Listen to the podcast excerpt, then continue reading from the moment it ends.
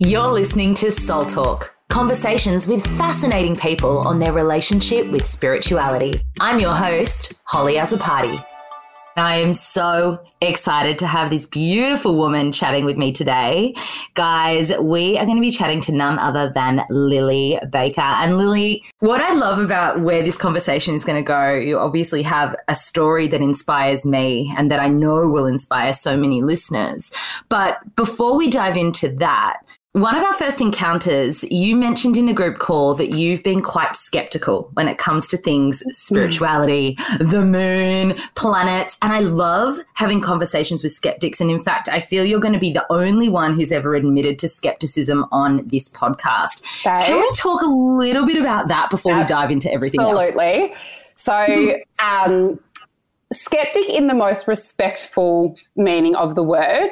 So for me, Beautiful. I'm very open, but also incredibly logical, very pragmatic, very. Um, you know, one plus one has to equal two for me. So I've got a very mm. logical mm. mind. And as you know, I am Taurus with a rising Taurus. So double me, Taurus in the house. yeah, look out. And you know what? I am every single part of that star sign. Um, so when Tegan said to me, Look, I really feel like you need to heal yourself with your mind, I'm like, I just don't understand that. I don't get that. Like, yeah. I need to go for a fifth surgery. I need someone to, um, and obviously we can get into what that mm. all means. But for me, I just had no idea about any of your work or um, kind of even the, the possibility of what um, is, you know, is out there. And um, for me, the skeptic has become the um, the converted. So, well, still on the journey, still on the journey, but there's a lot of learnings and a very quick learning curve over the past seven weeks, which I'm so so glad that I ventured on. But yeah, I did start as a skeptic, have to say. I love this. And I've got to say mm. that your pragmatism and logical mind is something that's gotten you to a very successful point in your life. So I can understand why that's something that you kind of lead by and fall back on because it's gotten you to where you are today. Yeah. So can you explain to the listeners? You mentioned that Tegan Martin, uh, former Miss Universe Australia, is one of your clients. What is it that you do, my love, and how has pragmatism helped you in that? Let's try and do the uh, short one minute synopsis because I could bang on about this all day long. So, I am the very proud um, co founder and owner of LMB Management, which is a talent and communications agency based down in Melbourne, but we also have an office up in Sydney. Um, mm. So we represent talent and um, brands from a whole different, oh, sorry, a whole scope of um, of life, from sportsmen to models to TV personalities to stylists, photographers, hair and makeup artists, etc., etc., etc. I started the agency when I was 22 with my mum, and obviously. Wow. 22, what you do have is absolute raw, naive passion. But often yes. what you don't have is a whole heap of knowledge. So mm. um, that's something that my beautiful mum was able to bring, and she's absolutely incredible. But um, for me, there was a lot to sort of prove, and um, you know, you obviously don't have the street credit or respect of time. Therefore, I needed to gain respect in a different way. And for me, that was, you know, really stepping outside the mold and challenging the way the industry worked. And I did working in modelling agency up in Sydney for four years at mm. Vivien's, which was amazing. And, um, you know, I learned so much about the industry, but I also learned so much about the inefficiencies and the areas of growth that the industry really had. So when we did um, start the agency, it was all of those things and um, sort of my logical mind not understanding why they were done a certain way that really got yeah. us to where we are today. And thank God, thank God I kind of followed that instinct. And what is it about talent management that lights you up and inspires you? Because truly, Lily, you're you're one of the few people that I chat and are in a job that they just live and breathe and, and love to death. It, so, yeah, tell me I about it. it. Well, for us, LMB is actually um, both my mum and my namesake. So Lily Mae Baker, Lisa Marie Baker. So there's a real attachment to identity when it comes to the agency. And it's something that I learnt off you in that attachment piece. There's so many um, incredible elements to it because it is like my baby. Um, but in another way, you know, it takes a while to be able to grow it and detach from it. But I love it because for me, you're not working with just a product that can't give you real time feedback. So we can actually work and grow collectively. So for mm. a lot of our mm. talent who have been with us for over seven years since the inception of the agency, we've asked them, what do you want? For us, we sit down every single quarter. What do you want? Where do you want to go? What excites you? What are your income targets? What are your, you know, ideal clients? And then from there, we can actually create a roadmap to what our talent want as opposed to being, you know, swayed or influenced by what the market's doing. So that's why I really love it. And that's, you know, something that sets my world absolutely on fire. And you know what? It is unheard of, Lily. It really is unheard of mm. in this industry for agents and managers to sit down with their talent and go, We care about you. It's the accountability factor. And that's the thing. You've got to be you've got to be very prepared to be accountable when you put something in writing saying, we will get you 700K this year. In mm. one year's time, if you have not hit that 700K mark, you better be able to explain why.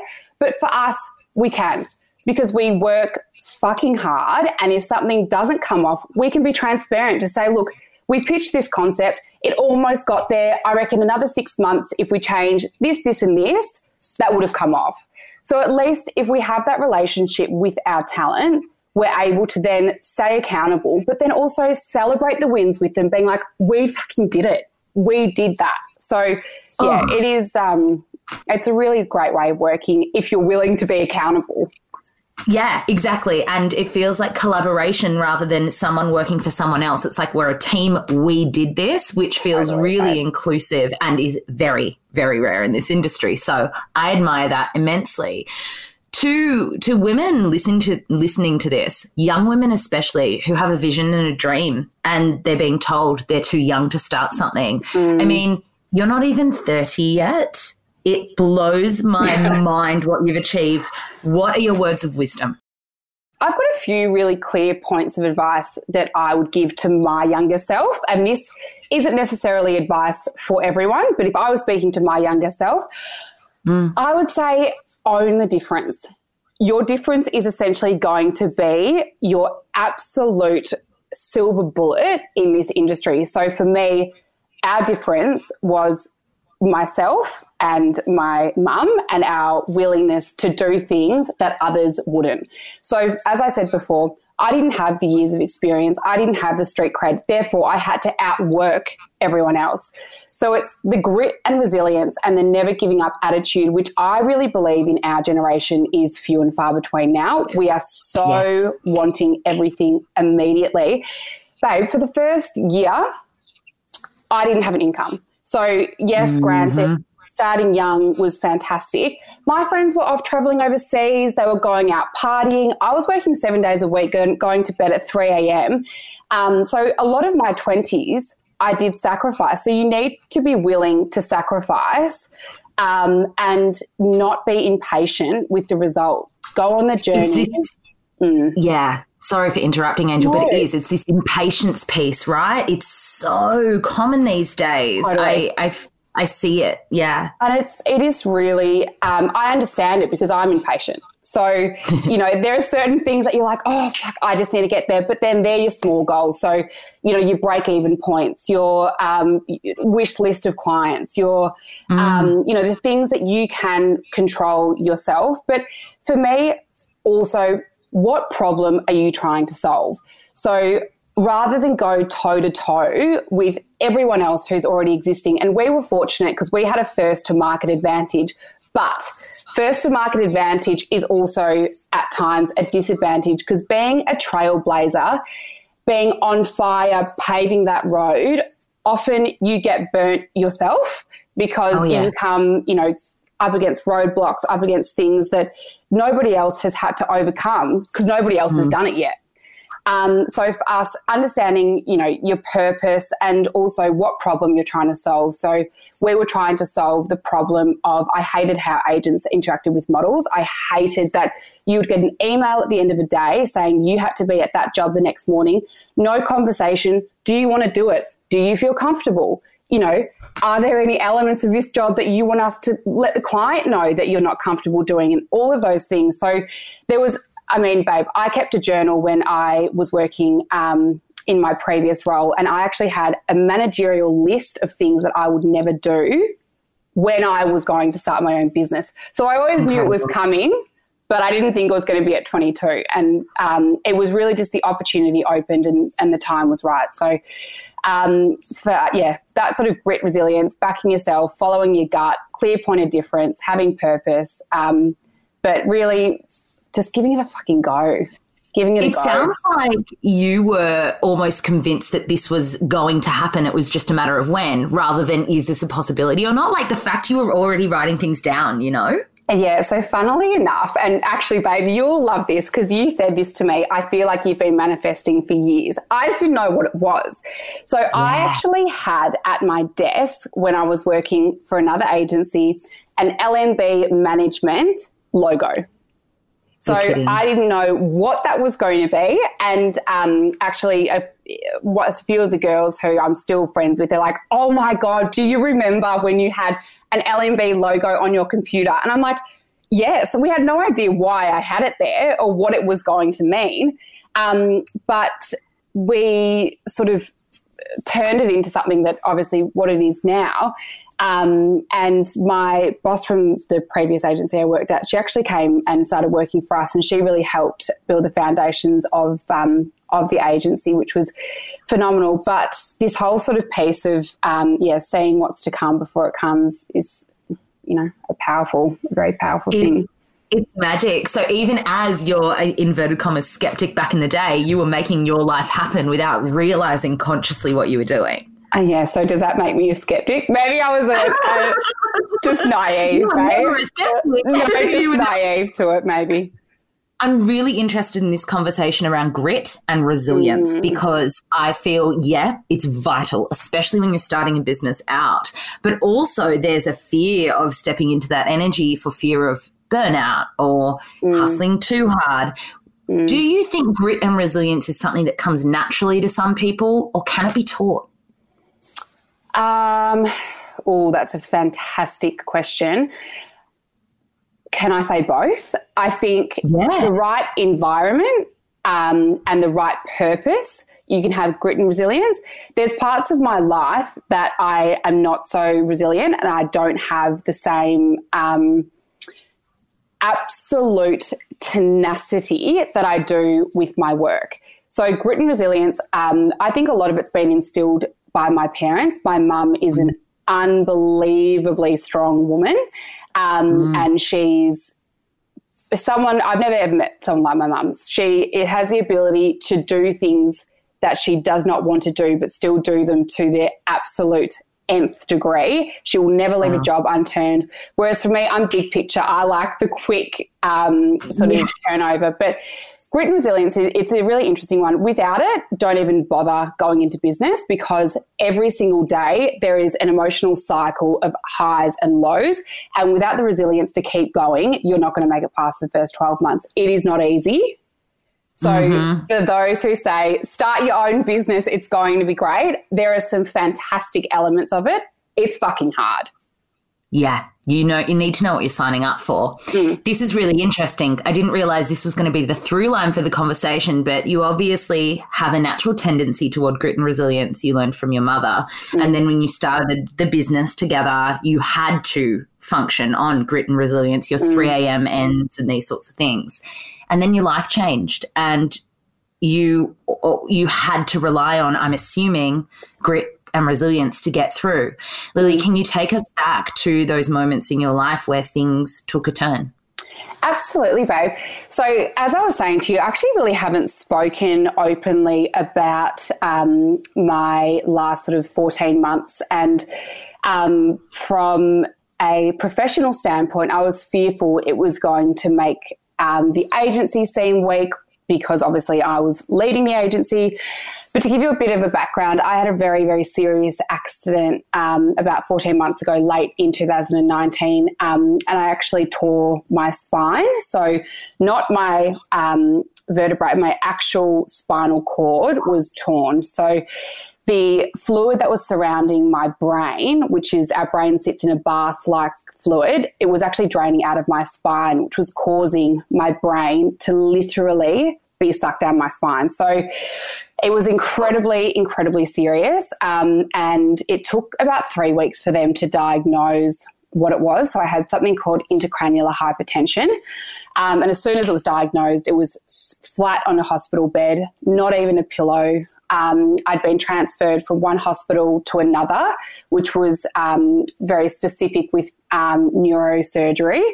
Um, so from going, you know, uh, working seven days a week, going out, partying like a rock star, working like an absolute you know, trooper to literally not being able to move. I wasn't able to sit up. I wasn't able to shower. Obviously, wasn't able to get up to go to the bathroom. So, mm. as a 28 year old, full of pride, full of ego, then getting your just human needs and rights stripped away from you in a split second, it changed my life without fail.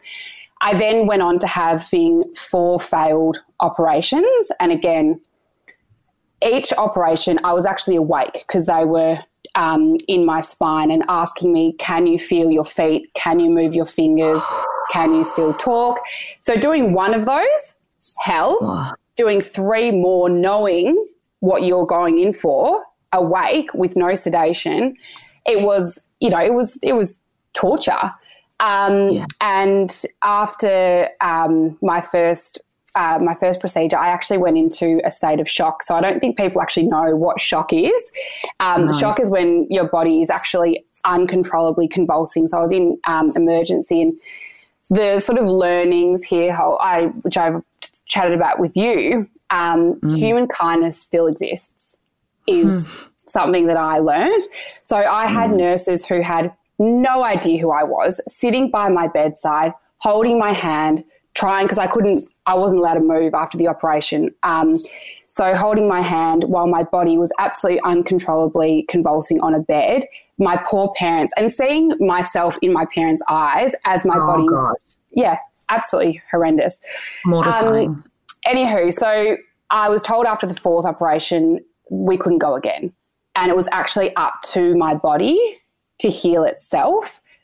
God only knows how, but they just said, well, unfortunately, our hands are tied. So I spent another seven months in bed on my back, um, 22 hours a day of strict bed rest. So I was allowed to get up to go to the oh toilet um, and pretty much move from bed to the couch. That is it. I also had a business. My mum had a business that we were still, you know, trying to run. But the learnings were the business grew when I was not there. So mm. my team, and if any of them are listening to this podcast, my fucking God, are they mm. unbelievable. They took the agency on as their own. They drove it forward through our busiest time November Spring Racing Carnival, Christmas, Australian Open, um, and they had the business flourishing. So it was a lesson to me that you don't have to hold on so tightly, and it actually doesn't revolve around you so yeah, basically, yeah, it was um, it was a very, very, very, very serious condition, and, and I'm still now kind of moving through the motions of trying to build my body back up. And some days I'm still exhausted, and um, but I tell you what, every day putting my feet on the floor and just being able to get out of bed is just an experience that I will never take for granted again, ever. So when I first heard this story from you, Lily, it took my breath away. And this is the 2nd mm-hmm. time I've heard it, and it's done the same thing. I am just in awe of, yes, your resilience, but also the level headedness that you share in sharing this story to go straight from, like, this is recent, right? This recently oh, yeah. happened. So, the last six weeks I've been able to go back to work. Mm. Yeah, yeah. Look, see, and the fact that you're like, and these are the learnings, and this is why it had to happen, and I've turned my life around. Like, you have every right to play victim. Why are you not? Because I have to make sense of it. Otherwise, you'd go crazy. So, for me, I wasn't allowed to have a pillow. Therefore, I couldn't watch TV. I couldn't read a book. I couldn't look at a computer. I didn't know what day it was. I because the um, what I had actually mimicked signs of dementia because the back of your brain is essentially the brain. So there was a time during my sort of diagnosis period where they actually asked me what day it was in hospital. And my answer to that was 1994. I don't know why I was mm-hmm. in that year, but like I just, it was bizarre. And there's so many challenges that came with it, but I had to make sense of it. And I'm so grateful that for the next however many years of my life, everything is put in perspective. Because to be fair, the work I do on a daily basis, it is not, um, you know, it's PR, it's not ER. So things that we often get caught up on, or things that we worry about, and things that we, um, you know, stress over, it does not matter. You know, without mm. your health, without your you know, your family, without those elements, nothing matters. Nothing. Because even, you know, you can't get out of bed to do that thing. So it literally doesn't matter. But metaphorically, it doesn't matter either. Um, because, you know, when you're in that state, and let me tell you, when you haven't showered, you've not able to get off the bed. So you can imagine you're using a bedpan, haven't been able to shower on the bed, it with an IV, I had IVs in both arms, um, knowing what was ahead, knowing that you had to go back into surgery, knowing that it is going, you know, has been failing. How do you keep hopeful? Why will the next time be different if the last three times hasn't worked? This is my last opportunity. All of those things, you just have to, in my opinion, otherwise, you're done. Where do yeah. you go from there? If you don't have the hope to keep going, you could literally really get in a dangerous spot. Mm, so, in those moments of lying on your back, literally, like literally just lying there, what did you cling to for hope? Where did you find hope? I just gave me goosebumps. Um, in short, my parents seeing their devastation and seeing my reflection through their eyes, it was literally like, this is not about you. This is not about Lily Baker. This is about every single sacrifice your parents have ever made for you. You need to ensure that you are okay. And I'm incredibly close to my parents, and I'm a, you know, I'm a very, very big part of their lives. Um, and so for me, they were my purpose without a doubt. It wasn't work. It wasn't um, me personally. It was absolutely ensuring that I was going to get off that bed and be able to have my parents at ease. Um, because, you know, hearing, so, you know, to give you an example, I was mm. told in emergency that they've never seen anyone survive from where my brain was sitting. So, like, my parents are hearing that. For me, I'm like, we're fucking got this. For my parents, they're like, that is my baby. That is my child. Yeah. And that's what you're telling her. Um, yeah. So I'm like, no, I feel fine. And for my mum, like, she's like, you know, you're allowed to be you know, not okay. I'm like, no, I'm fine. I'm fine. I'm good. We're good. I'm fine. Let's keep going. And without that ability to keep going for them, I don't know. I, I don't know where I'd be. I'd probably just be still plodding along. Were you ever scared? Uh, petrified. Absolutely. Yeah. Oh, yeah. Um, I was in unbelievable pain. The pain was indescribable. A sort of pain that um, your body literally, so I couldn't even sit in a wheelchair and be pushed because it was postural because my brain was getting pulled down. So um, it was a whole body sensation. If I was to even have any elevation, I would throw up, blackout. Um, literally, the pain was just unbelievable. No medication could even I don't know, touch the sides of what it was. Um, so I was scared, but the the thing that scared me was I was so close to being defeated. So it wasn't the mm. fact of dying, the that those things that really freaked me out. You know, I would go to bed for months thinking that I wasn't going to wake up in the morning. That was hell um, because I would have to have medication to relax my nervous system to actually send me to sleep because I was on a medicinal caffeine to try and increase the um, the production of CSF fluid in my head. So it was like being on speed and then not being able to move. So you're on speed, like you're oh essentially like this, and then you know you've got to have like your Valiums and your this to bring you back down, and then the next morning you got to go back on this medicinal caffeine, and then you like. And I'm not a oh, drug taker. I no. don't take drugs, so that was really intense. But the thing that scared me the most was I was so close to just not being able to like just keep going. And there's probably twice that I fully broke down and just said, I actually can't, I can't do this. Um, and it was when my body just was not healing. I just didn't understand what I was doing wrong, why it wasn't healing, you know, and it wasn't until I changed my mindset that all of a sudden things started happening. Can you explain how that shift came about and what you started doing differently? Your whole values get shook when the medical profession fails you. And I say that with respect again, because I think there's such a place for Western medicine. You know, you have a car accident, they sew you up, great.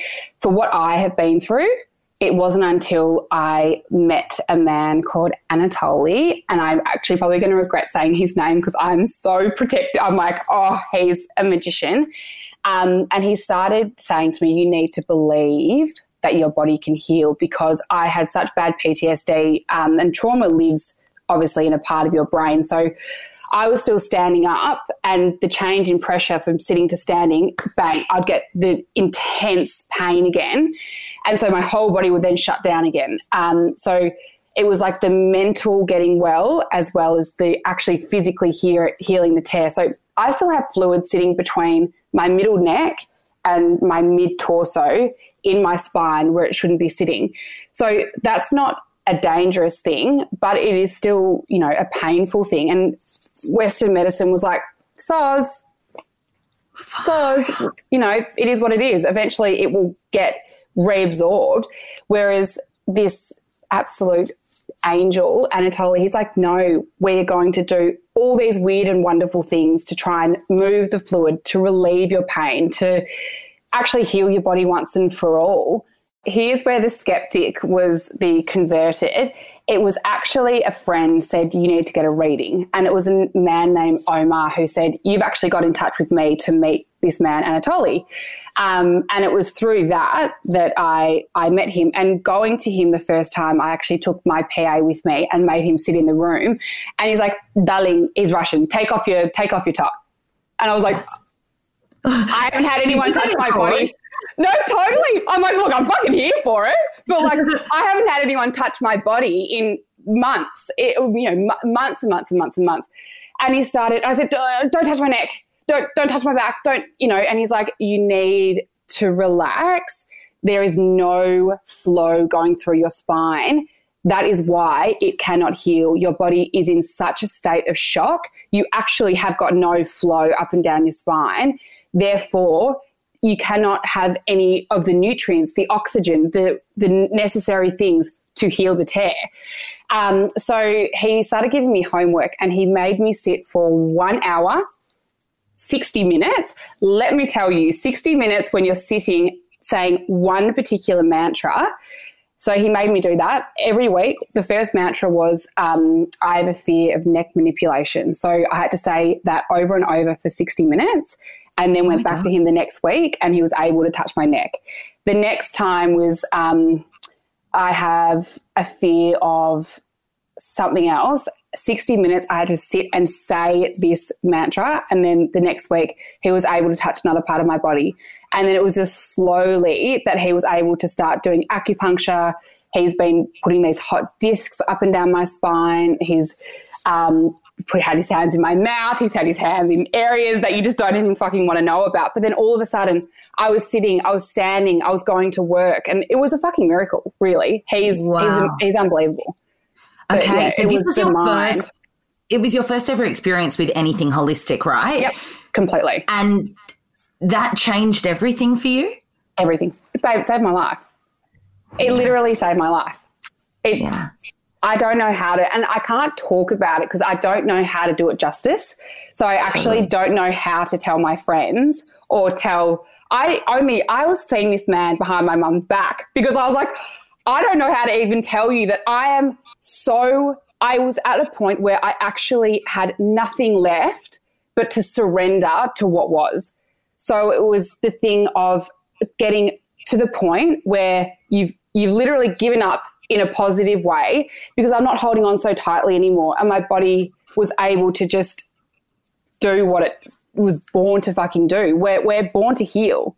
Um, mm-hmm. But yeah, I was blocking it in every every way possible, physically, mentally, emotionally. Everything was very blocked. So he kind of opened that up. I also know in this experience you came across the teachings of Dr. Joe Dispenza, who had a very similar experience to you, right? I Were there did. things that you learned from him in reading his his work that really helped you on your path? I actually was really um, confused initially by mm-hmm. by it. Um, I didn't understand, and this is for me. I can get quite easily frustrated if I can't master something.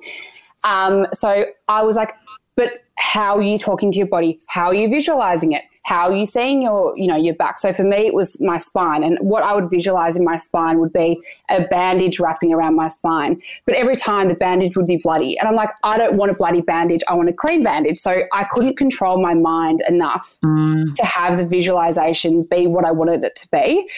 So mm. while I had so much admiration for what he did, and I was skeptical but believed it, I couldn't do it properly for myself. Yes. Um, so there was an element of frustration, confusion for me um, with that. And then it wasn't until I actually um, met Anatoly, met you, and started putting some of these tools into place that I now have got the clarity and ability to do what I need to do. Um, mm. And yeah, it's it's having and for me, it's having practical tools. I need that. Double Taurus in the house. I'd love to know your full natal chart. Have you ever had a natal chart reading? I don't even know what that is, babe. Oh, I'm going to have to get you one and we'll reconvene. It's perfect. So, can you share where your body's at now and what is day to day life? Because I know what you're like, Lily. We've only known each other a short time, but you you suck it up and you get on with it because you know you've had it worse. But can you speak honestly and frankly as to what you're experiencing at the moment? Yeah. Um, so as I said, I still have fluid in a part of my spine that it shouldn't be.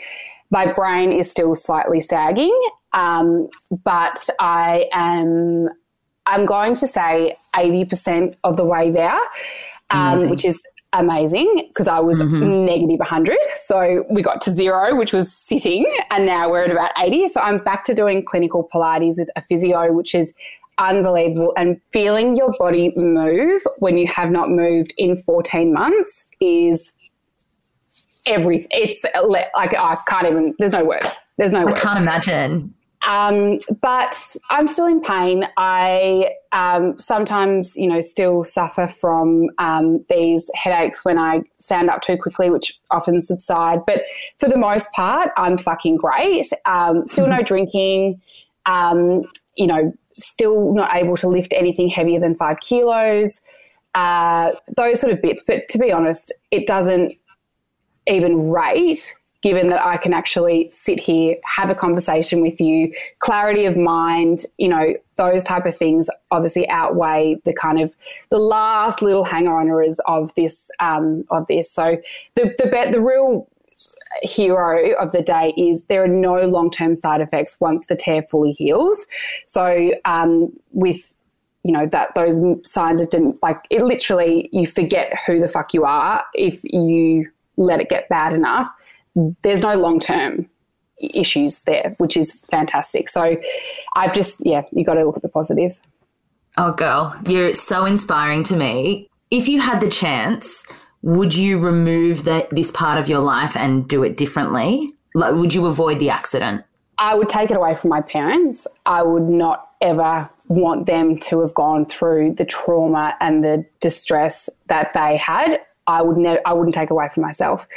I'm so grateful um, as to the experience I have had in the last 14 months because it has changed me in ways I didn't know was possible. I don't give a fuck what someone thinks about my physical appearance, my body, my um, you know ability to do things. It's taken away a lot of fear for me. So mm. uh, fear and, and really irrational, stupid fears. I'm currently single. Boys, if anyone's listening.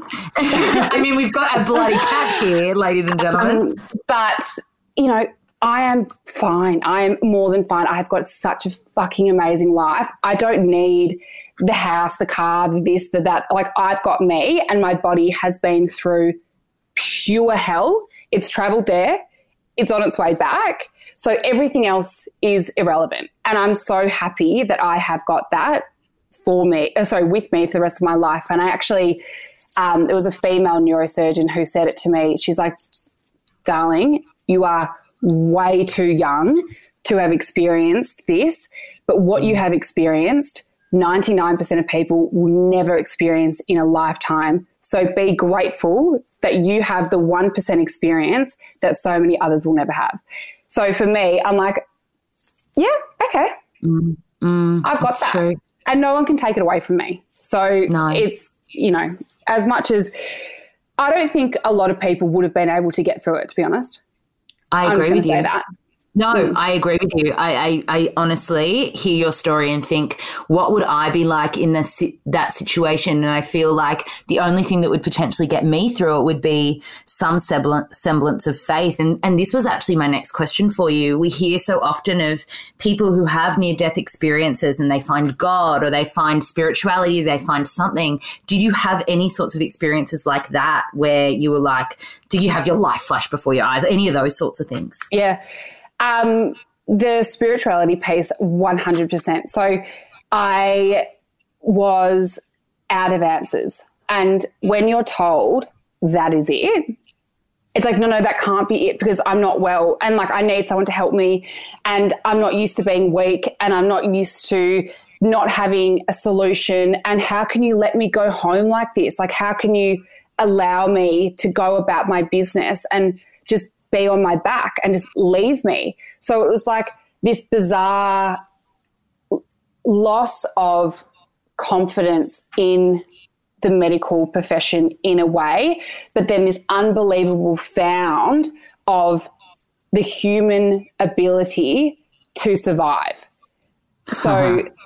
it's that thing of like my body just want I'm like I'm here okay you've only got your fucking self let's do this and it was like relying yeah just relying solely on yourself and then this spirituality thing. And i don't know i've actually never told anyone this because it really freaks me out. So i'm going to tell you and i hope it's not negative but there was this fucking crow black mm. crow mm. that would sit outside my room every fucking day and crow. And i'm scared of crows. So i'm like is this a death omen? Am i going to die this crow every single day. And I would say to my mum, you need to, I need to change rooms. We need to sell the house. There's a crow. And mum's like, you're insane. What are you talking about? And then I started searching, you know, things to do with like crows. And then I kept on seeing all these angel numbers. And everywhere mm-hmm. I would go was these angel numbers, feathers, butterflies. Or I'm like, what the hell is going on? I'm like, oh, I'm bored. It's because I'm bored. I'm not doing anything else. And I'm seeing these things for the first time. And mm-hmm. then I was mm-hmm. like, no, I'm praying every night that I get well. And I feel like they're telling me that we hear you and you are going to be okay. So, like, yeah, that girl. whole journey was so pivotal in my life. And then when I was telling, it was actually that I was telling Tegan, I'm like, babe, I see these numbers everywhere. It's so crazy. And she's like, oh my God, no, it's not crazy. this is it. You're living it. You're doing it. And then, You're, yeah. yeah, without even trying. And with crows, I will say, just for the sake of the listeners, and I'm sure you, you realize this too, Lily, we can get scared of crows and birds in general, but birds visit us as an animal sign. Um, they're the closest to the divine. They've got wings, right? They fly. They're like angels. So when a bird comes and visits you, it is a very positive omen, which I'm sure you've realized now. Now, I was terrified for a while. But, babe, what people don't tell you when you hit a point of giving up is like there's this like heart wrenching, like whole physical thing of like, when you like when you and i'm not a religious person, but at night I would fucking pray that I would wake up in the morning and just give it another go the next day. Like, I'm not ready for this to be it. And I would be in so much fucking pain. I can't even, and I wouldn't, couldn't even make sense of what I was saying. But I'm like, please heal, heal, heal, heal, heal, heal. And um, it's that, that I will forever now, I'm converted. The skeptic yeah. has been converted. I love this. Yeah. And and the skeptic's continuing her journey. So can you share what's next for you in this line of this spirituality and this path that you've embarked on? Absolutely. So to um, give it a bit of context, um, as we said, beautiful Tegan Martin put me in touch with um, Holly, and it was exactly at the right time um, for the induction to Holly's M&M program, which um, is manifestation and magic. And as Holly said, it's actually so much more than that, which it is. Um, and for me, it's about my next sort of journey is this whole feminine piece. And Holly and I said, I am masc energy and it's put me in great stead it's it's oh, given oh, yeah. me the life that i've got now um, and you know i've got an incredible business i've got you know a house of all the tangible things that i want but I know that this sort of feminine person needs some space now. So for me, it's kind of honing in on that and being unapologetic about it because usually the weakness scares me. Um, and, you know, I've, my previous boyfriend, who is the most beautiful man alive, I left no room for him to be masked. I was like, yes. oh, baby, this is my fucking world and you're living in it. And he just had to take on the role of the femme. So I've always said, like, I need an alpha, I need an alpha male, but I can't have an alpha if I'm also an alpha. So oh, for no. me, mm, I need to sort of just like allow that. I still need a strong man, that's for fucking sure. But I need to, and I like that feminine piece. It's just that yeah. I don't really have an opportunity to do it because I'm working constantly. So it's exactly. working less balance more for me is the next phase and yeah, hopefully through um, through the program and what we're doing together that's very much where I want to focus a lot of my time and attention it's music to my ears hearing you say that, Lily, because I know like you've had to be in your masc. And who would have even thought, can I say, seven weeks ago that you'd be here abbreviating masc and femme oh, and talking? Babe, I didn't even know. I just thought, literally, I just was like, oh, I've just got this bizarre personality where I've, you know, such a strong personality. But I didn't even know that I could sort of get into this like vulnerable spot until, yeah. as you know, going down this path and actually looking into, you know, certain things and um, like allowing yourself to kind of feel the feels. Whereas usually I'm like, oh, no time to feel that. Only mm. time to do this. But I'm like, mm. oh wow, there's a whole nother world out there. A whole nother world so inspiring watching you be so open to change from someone who has admittedly mm. said in the in the like in the past you'd be like nah that's not for me this is the way I do things and that mm. open mindedness that obviously has come alongside your life experiences and I just want to make it clear to everyone listening to this the reason that this podcast is actually in your ear holes right now is that mm. Lily gave me a massive kick up the bum she's she's literally sends me emails going okay Holly here is your timeline this is when you need to get these interviews locked in. And she's only doing it because, like, you believe in me and you've got such a beautiful heart lily. And i just want to make that apparent to everyone listening to this because yeah. you you know people can see you. And i'm certain that they do from the outside and go she's a boss. She's so resilient. She's so tough. She's got these mm. incredible clients and brands and she's killing it which absolutely but also correct me if i'm wrong but there's a softie in there as well. Oh yeah. Yeah absolutely. And to be honest um, it wasn't until starting LMB that I had to become this. And you know what? Had to become. I know everything's a choice, but I did have to become a real hard ass. Um, but those who know me, and actually my best, um, one of my best friends, uh, his name's Elliot. He's like, you have got a split personality. You are the neediest, most like, oh, like want to cuddle and whatever as like you know Lily the off duty person but then I'm so so cutthroat when it comes to Lily the business person um, so I have got a heart that is so easily hurt which is why mm. I don't allow it to be a lot of the time um, mm-hmm.